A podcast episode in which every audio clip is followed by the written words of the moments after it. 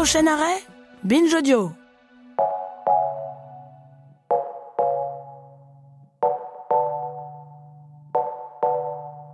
Ah ben mon premier souvenir en détention, c'est très facile. Hein. C'est quand je suis arrivé à la maison d'arrêt, c'est les filets.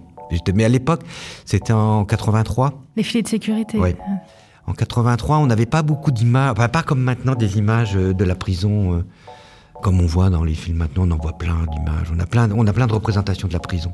À l'époque, on en avait moins. Enfin, moi, en tous les cas, j'en avais pas vraiment. Donc, tu es arrivé et sans je suis arrivé là, et, ça, et les odeurs. L'odeur qu'il y avait en rentrant dans la prison, une odeur particulière, qui est assez difficile à décrire, mais il y avait une odeur particulière et le filet. Et je me suis dit, oh là là. Et comme j'étais maître auxiliaire, j'avais été nommé, on m'avait dit, tiens, vous allez à la prison. J'étais nommé dans un collège et il y avait un poste pour la prison. J'ai appelé le, principal du collège. Il me dit Ah non, non, non, mais tu travailles pas au collège, hein, tu vas à la prison directement.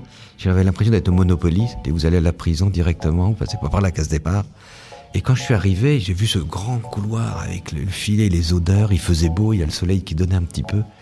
Et j'ai dit Waouh, je vais pas pouvoir rester ici. Et finalement, tu es resté 38 ans.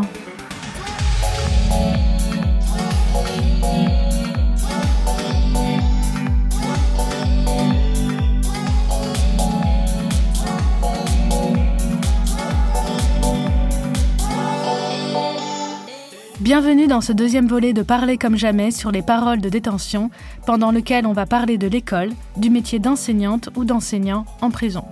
L'enseignement en prison est officiellement un droit fondamental. Dans les textes de loi, il est présenté comme un élément essentiel du parcours de peine et de la préparation du projet de sortie. En pratique, c'est un peu plus compliqué. Une enquête réalisée par l'administration pénitentiaire en 2017 a montré qu'un cinquième seulement de la population carcérale était scolarisée. Pas surprenant quand on sait qu'il n'y a qu'un enseignant ou une enseignante pour 130 personnes détenues. Et pourtant, la langue de l'école, la langue de l'oral et surtout de l'écrit scolaire, qui est une langue avec des codes particuliers, une langue de plus en plus numérique aussi, est une langue quasi étrangère pour beaucoup de personnes détenues. Un quart de la population carcérale est illettrée, près de la moitié n'a aucun diplôme, seuls 9% ont un diplôme équivalent ou supérieur au baccalauréat, et il n'y a pas de réel accès à Internet en prison. Je cite les chiffres de l'Observatoire international des prisons, vous pourrez trouver les sources exactes sur le site de Binge. Alors, dans ces conditions, l'école en prison, comment ça se passe? Comment fait-on quand des arrivants ne sont pas francophones? Qu'est-ce qu'on enseigne? À qui? Comment? Parler comme jamais en pratique, enseigner en prison, c'est maintenant.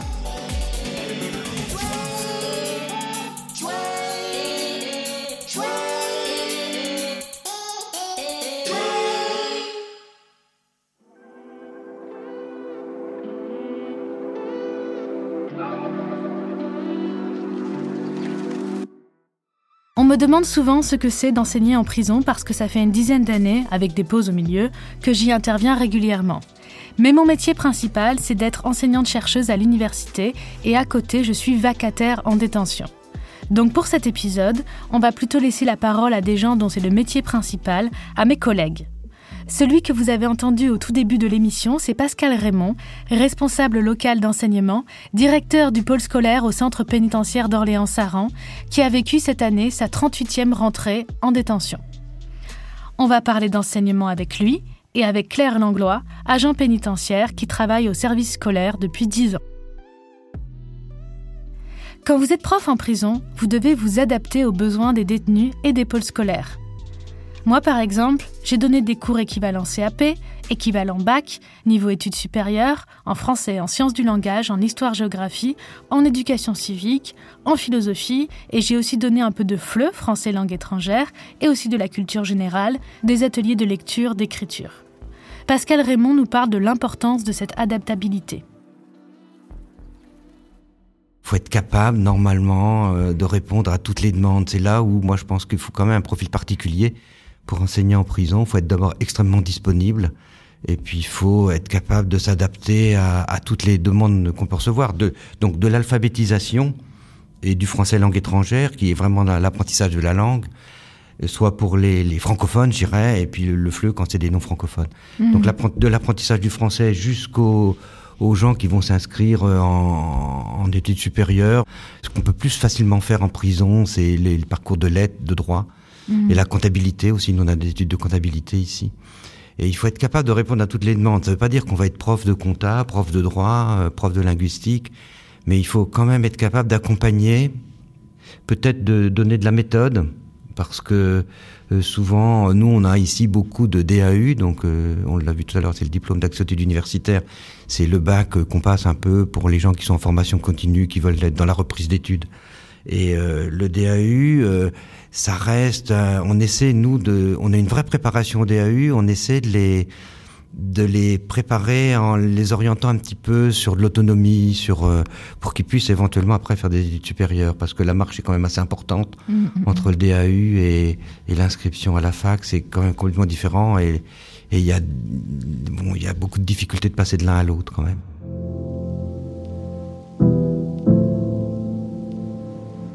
J'ai demandé à Pascal Raymond et à Claire Langlois les raisons pour lesquelles les détenus venaient à l'école et les missions, selon elles, selon lui, de l'école vis-à-vis des détenus.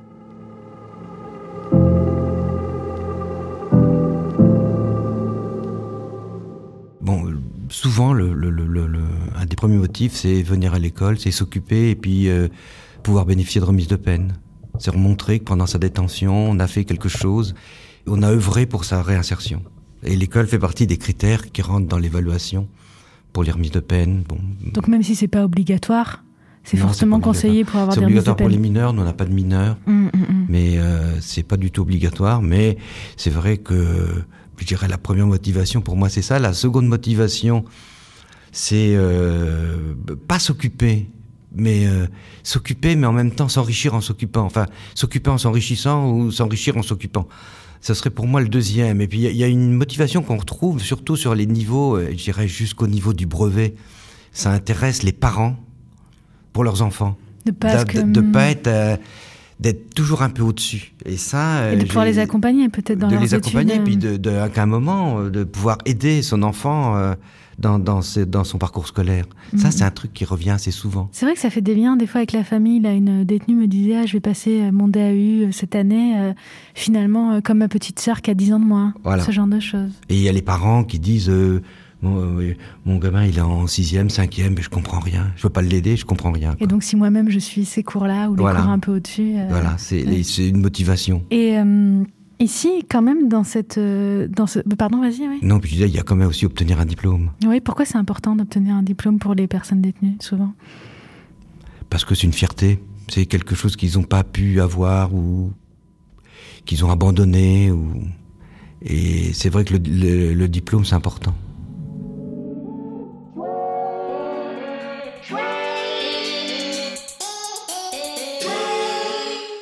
Sur les missions de l'école, Pascal me disait que vous êtes, euh, vous devez au départ préparer à des diplômes. Vous êtes même évalué sur ça, sur euh, les, sur quoi, sur les réussites au diplôme, sur les préparations au diplôme, sur le nombre d'inscrits, sur un peu de tout ça? Alors on n'est pas, on est évalué. Je sais pas si on est évalué, mais euh, oui, on doit quand même proposer une formation entre guillemets qualifiante. Donc effectivement on donne les chiffres de nos euh, combien on a inscrit de personnes, euh, combien ont été présents à l'examen, combien ont réussi. Euh. Les premiers besoins des détenus, c'est généralement l'enseignement du français, l'alphabétisation ou les connaissances de base en lecture, en écriture. Mais aussi tout simplement l'échange, qui passe d'abord par l'oral. Quand des gens sont en cellule 23 heures sur 24, ils ont envie d'apprendre, mais surtout envie et besoin de débattre, d'échanger, de rencontrer. L'école en prison, c'est d'abord ça, maintenir un échange, un dialogue avec quelqu'un de l'extérieur, qui représente certes une institution, l'école, mais pas la même institution que l'institution carcérale, et d'ailleurs c'est signalé par nos vêtements puisque nous ne sommes pas en uniforme. On essaie de maintenir l'échange avec nous, entre les détenus, par la parole, par les regards, par les gestes, par toutes sortes d'activités. Justement, ce qui m'a frappé, particulièrement au pôle scolaire d'Orléans-Saran, c'est la volonté de ne pas se limiter à des cours, mais de prendre en charge aussi des activités culturelles. Claire et Pascal m'ont ainsi parlé d'un projet d'une association, la Fabrique Opéra Val de Loire, un projet de spectacle, mais aussi d'échange par la musique autour de la musique. La Fabrique Opéra, c'est une association qui veut rendre l'opéra un peu plus populaire, le sortir un petit peu de de son côté euh, intello-bourgeois. Mhm. Et donc, vous avez organisé une répétition générale Alors la fabrique opéra existe sur Orléans. C'est quand elle quand ils sont arrivés sur Orléans que l'association s'est montée sur Orléans. ils voulaient monter Carmen. Mhm. Ils montaient Carmen et ils, le jouent pendant trois soirs au Zénith, pour vraiment pour le rendre populaire. Et en fait, j'ai eu l'occasion de rencontrer le chef d'orchestre qui était tout à fait d'accord de venir euh, parler de l'opéra en prison. Donc en fait, au départ, il est venu parler de l'opéra. Après, il est venu avec une formation réduite euh, pour leur montrer un peu. Il leur expliqué les thèmes de Carmen, qu'est-ce que c'était qu'un opéra, comment, pourquoi il y avait telle musique euh, sur telle scène, qu'est-ce que ça évoquait? Et ça a bien plu à tout le monde. Et puis la suite, ça a été que ben, que l'orchestre entier vienne faire une répétition ici Donc, L'orchestre entier est venu dans le gymnase, là, le, gymnase, qui est à côté là, de nous quand on parle, là, où il y a les machines et mm. tout, ils sont allés là-dedans, ils ont fait une répétition générale. D'accord. Avec les timbales, les, harpes, les, tout.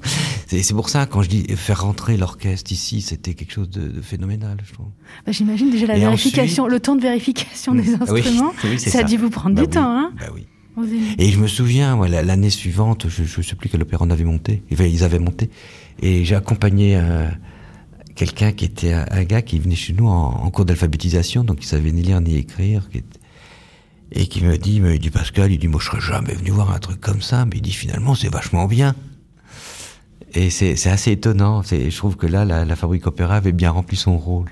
Et justement, comment ça s'est passé pour que quelqu'un vienne parler de l'opéra et faire entendre un opéra Comment ça a été reçu Est-ce que la discussion se faisait, la communication se faisait?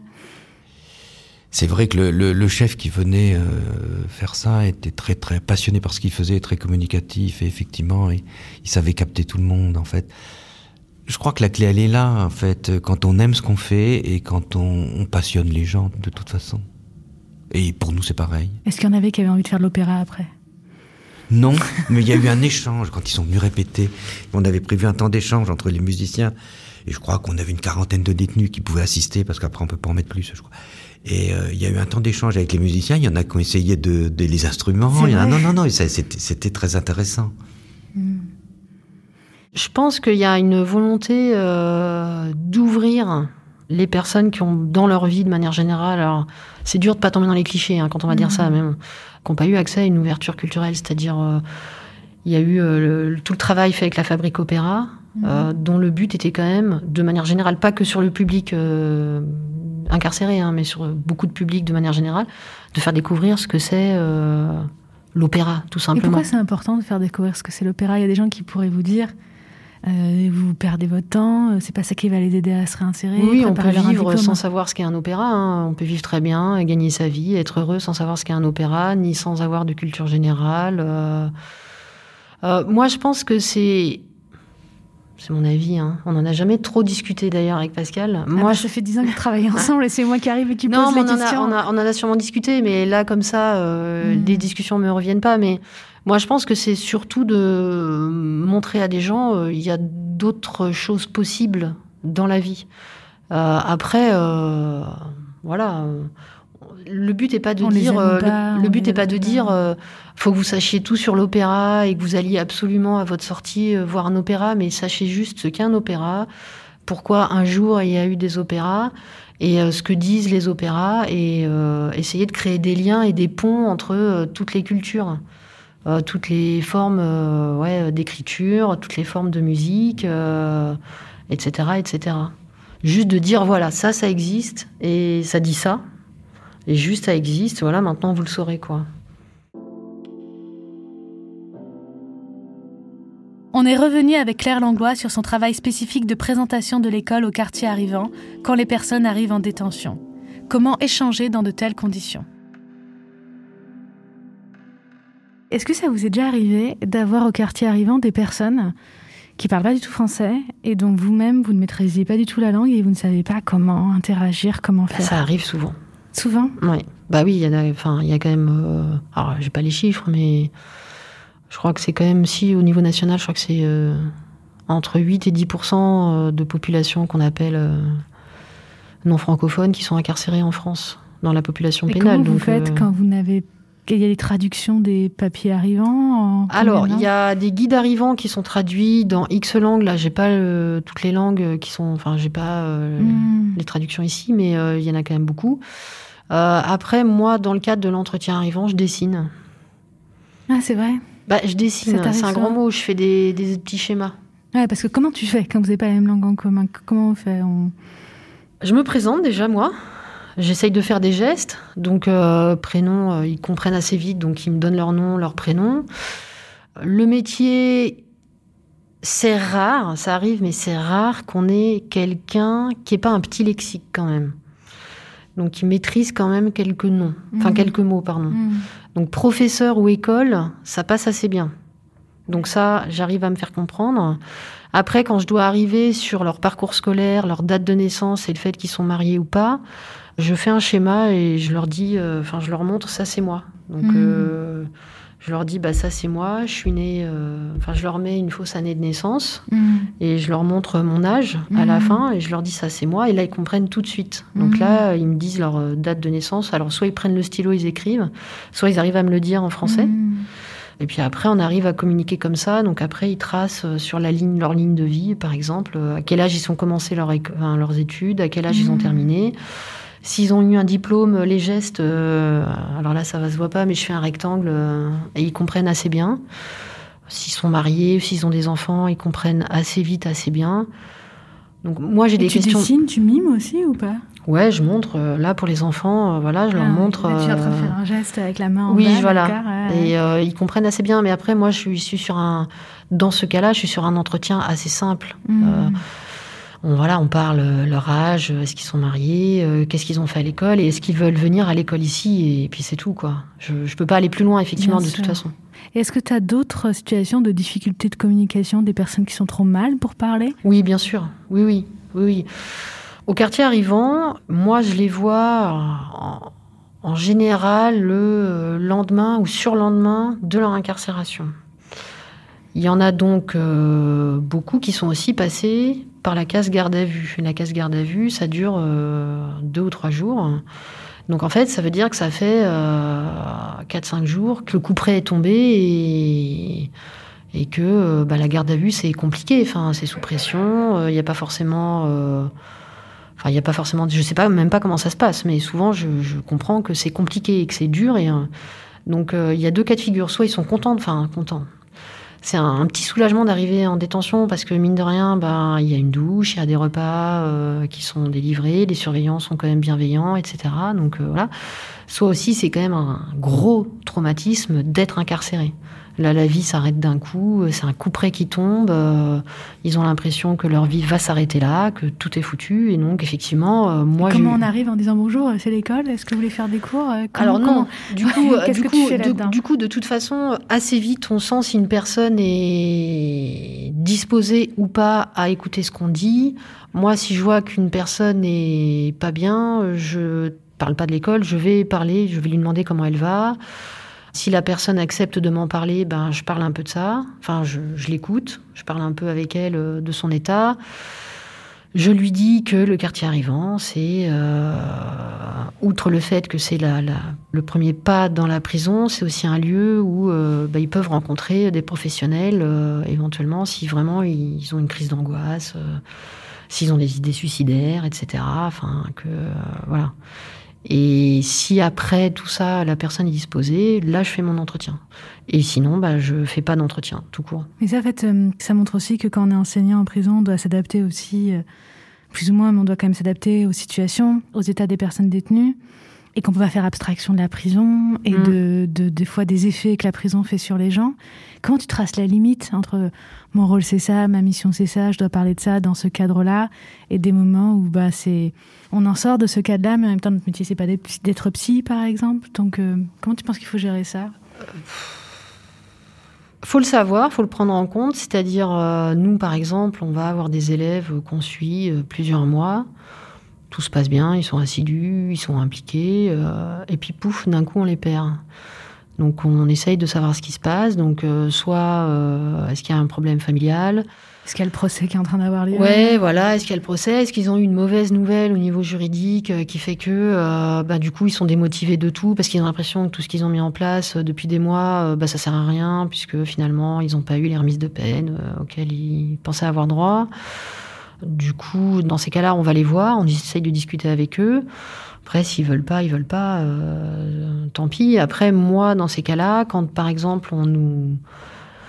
Si j'ai un élève euh, qui vient plus et que je le croise et euh, qui me dit qu'il va pas bien, je vais le signaler à son conseiller pénitentiaire d'insertion et de probation. Et si vraiment la personne ne va pas bien, de toute façon, il y a des professionnels qui vont prendre le relais sur la question psy, etc. Donc c'est clair que nous, on n'est pas du tout psy. Après, on peut écouter les gens. Il faut quand même savoir écouter. Ici, ça c'est très important. Mais après, on passe le relais hmm. aux professionnels qui sont là après pour intervenir sur d'autres champs euh, qui sont pas les nôtres. Et euh, c'est marrant, c'est quelque chose que j'ai pas du tout abordé là avec personne pour l'instant pendant les entretiens. La question qu'on nous pose tout le temps quand on dit qu'on est enseigné en prison, c'est tu sais pourquoi ils sont là? Et hmm. euh, il y a la situation où euh, normalement, enfin en tout cas moi je devrais pas savoir, mais toi si tu étais au quartier arrivant, tu as tout le dossier, donc tu le sais de toute façon. Non. Ah non? Non, non, alors moi je, je, peux savoir pourquoi ils sont là, mais je regarde pas euh, forcément. Comment toi tu gères cette question-là Qui va gêner les gens à l'extérieur? Est-ce que tu donnes cours à parce que nous, le principe au pôle scolaire, c'est qu'on donne cours à toute personne qui le demande, mhm. sauf si on pense que la mettre dans le centre, dans le pôle scolaire, euh, créerait un danger fort euh, pour mhm. les intervenants ou pour les autres détenus. On est d'accord, c'est ça le principe. Alors moi, je gère soit les personnes sont en attente de jugement, mhm. donc il y a un travail d'instruction qui est mené, donc euh, et c'est déjà arrivé, il y a des personnes qui sont libérées ou non accusées en tout cas. Donc on n'est pas là pour juger quelqu'un qui n'est pas encore jugé par l'institution officielle. Et euh, pour ceux qui sont jugés, bah, ils ont déjà été jugés, donc on va peut-être pas en rajouter une couche. Donc euh, après, je suis pas là à dire que je suis complètement insensible à certaines affaires, bien sûr que non, mais tu arrives quand même à maintenir ce principe de oui. J'ai jamais été dans une position de juger euh, les autres.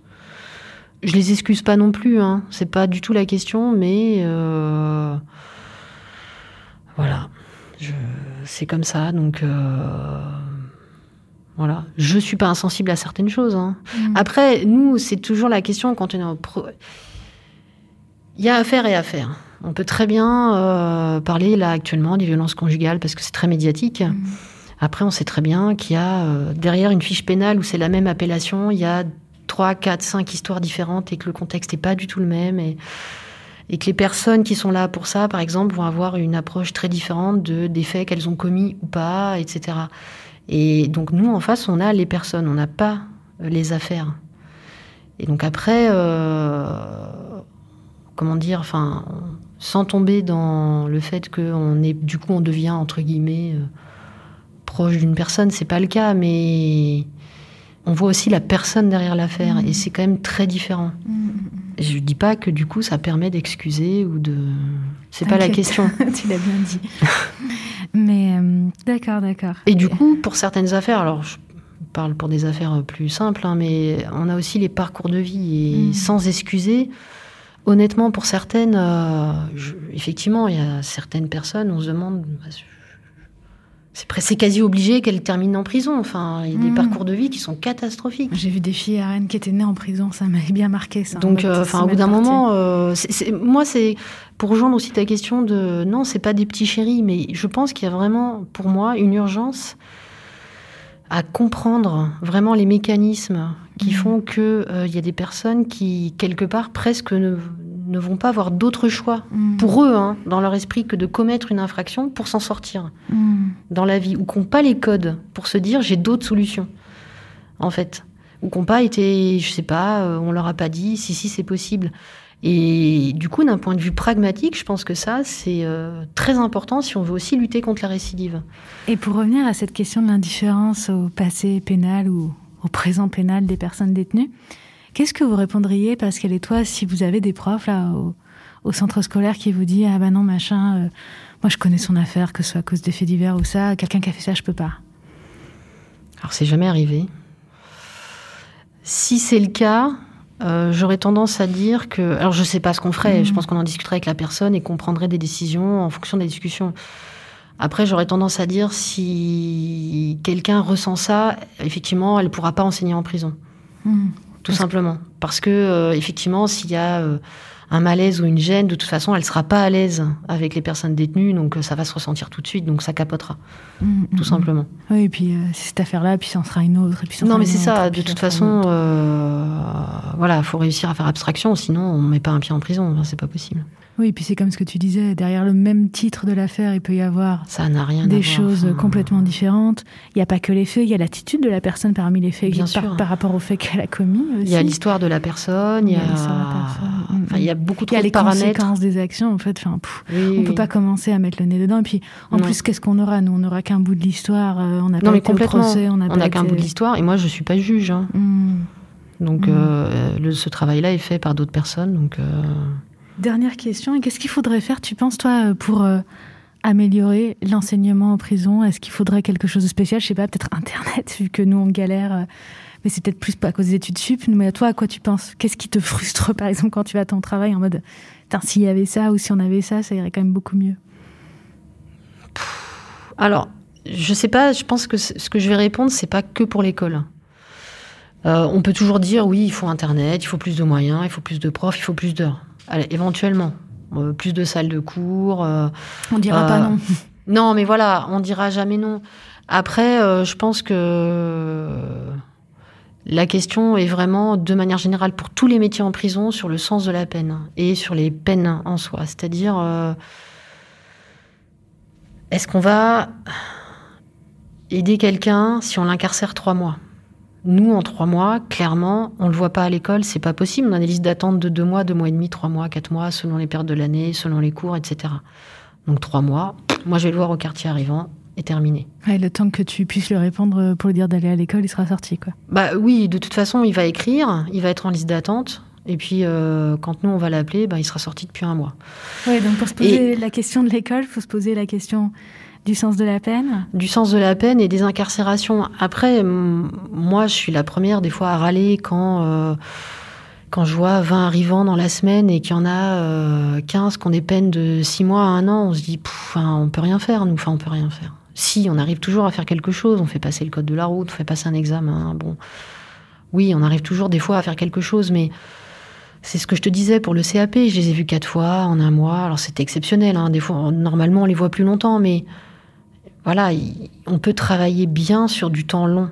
Mais ça, Et- je trouve que c'est un paradoxe de l'école parce qu'on nous dit que ça devrait aider à la réinsertion, peut-être particulièrement pour les petites peines qui vont vite ressortir. Et au fait, euh, les seuls moments où on a l'impression de pouvoir faire du bon travail, c'est quand il y a des longues peines, voire des très longues peines. Oui, mais c'est pareil pour tous les personnels. hein. Mhm. Quand euh, tu as un détenu qui arrive, qui n'a pas de logement, euh, qui n'a pas de pièce d'identité et qui est incarcéré trois mois, euh, pour les CEPIP, c'est la course aussi.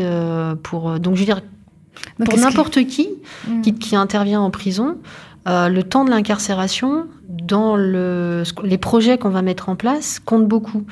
Et autant, moi, je demande pas forcément ce que les gens ont fait, quand, enfin, je demande pas d'ailleurs. S'ils m'en parlent, j'écoute, mais je demande pas ce qu'ils ont fait. Par contre, je leur demande combien de temps ils vont être là. Mhm. Et après, moi, je râle, mais je ne remets jamais en question la décision d'un juge. Si le juge a pris cette décision, c'est qu'il a des éléments qui font qu'il va incarcérer la personne trois mois. Maintenant, je pense qu'il y a quand même, on est censé, enfin, ce serait bien qu'on ait une réflexion collective sur ça. Quelles sont Ouais. les mesures alternatives qui pourraient être mises en place? Je trouve ça intéressant que tu dis ça parce que j'ai l'impression que ça renvoie au fait que pour vraiment trouver, réfléchir au sens de l'école en prison, il faut réfléchir au sens de la peine. Pour réfléchir au sens de la peine, il faut réfléchir au sens du fonctionnement carcéral plus généralement dans notre société, Mm. dans le système de justice dans notre société. Et là, ça devient des débats euh, très compliqués. Quoi. Parce Donc, que euh, d'un point de vue pragmatique, euh, quelqu'un qui est incarcéré 4-5 mois, euh, il va être vu euh, une fois au quartier arrivant par mois, une fois au quartier arrivant par le SPIP, et puis euh, peut-être une deuxième fois aller par le SPIP. Qu'est-ce que, enfin, on peut rien mettre en place. Ouais, ce que je trouve Enfin, difficile dans ce métier, c'est que vu qu'on n'a pas des réponses sur le sens de la peine, le sens même du fonctionnement du système carcéral, on doit gérer avec ben, cette question-là irrésolue, ce sens-là qu'on ne sait pas définir, et un sens qu'au quotidien, au jour le jour, il faut quand même donner quoi, dans le Mm. métier, sinon on n'arrive pas à avancer. C'est pas facile, cet équilibre-là. Non, non, non. Et puis après, je, je suis pas pour dire il faut faire que des peines longues, hein, mais euh, c'est pareil. Je souhaite pas aux gens d'être incarcérés 5 ans non plus. C'est pas euh, ce que je souhaite, mais euh, Et puis on peut, il y a aussi des combats contre les très longues peines qui disent qu'elles servent à rien, qu'à oui, oui, Qu'à détruire les gens, Enfin, Oui, oui, le sens. Enfin, au bout de 25 ans. euh, C'est quoi la durée de la bonne peine? Ce serait difficile Non, à mais dire, voilà, hein. non, non, mais c'est pour ça que moi je remets pas en cause non plus les décisions judiciaires.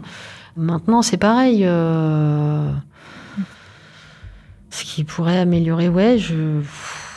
Oui, après, on peut toujours dire il faut plus de moyens, euh, mais c'est toujours la même chose. On peut, faire passer, on peut faire passer une super formation euh, très qualifiante, un super examen à quelqu'un ici. Très bien. Dehors, il sort, il a un logement, bon, peut-être qu'il en a un.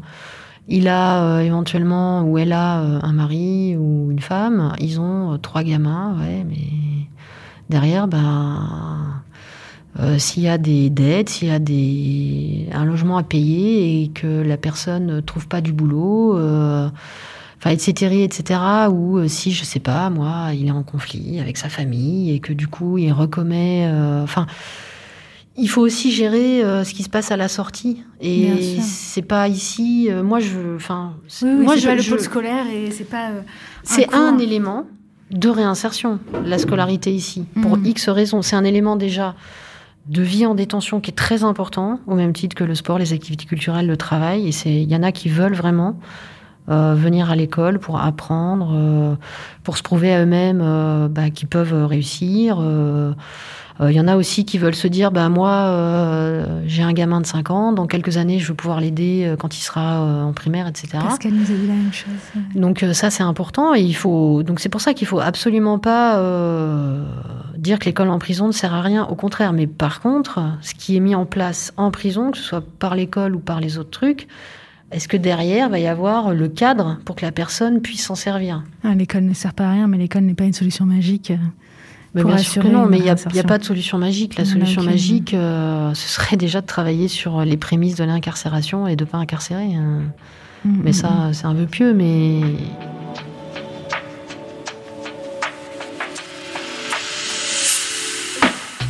C'est quoi la langue de l'école en prison? Celle de l'échange.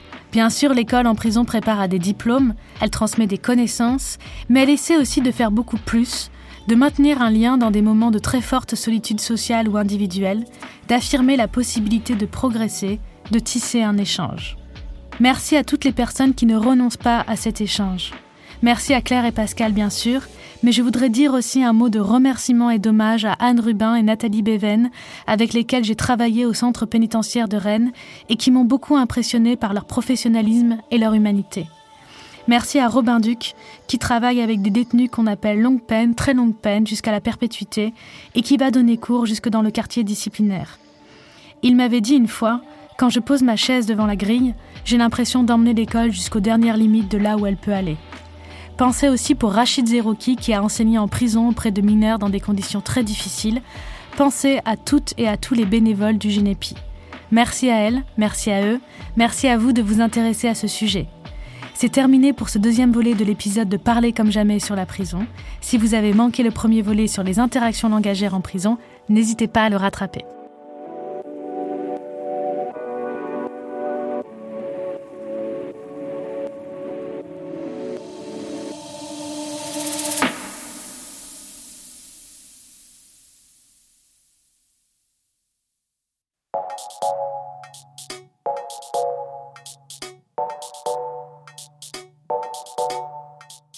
Voilà, c'est terminé pour ce deuxième volet de l'épisode de Parler comme jamais sur la prison.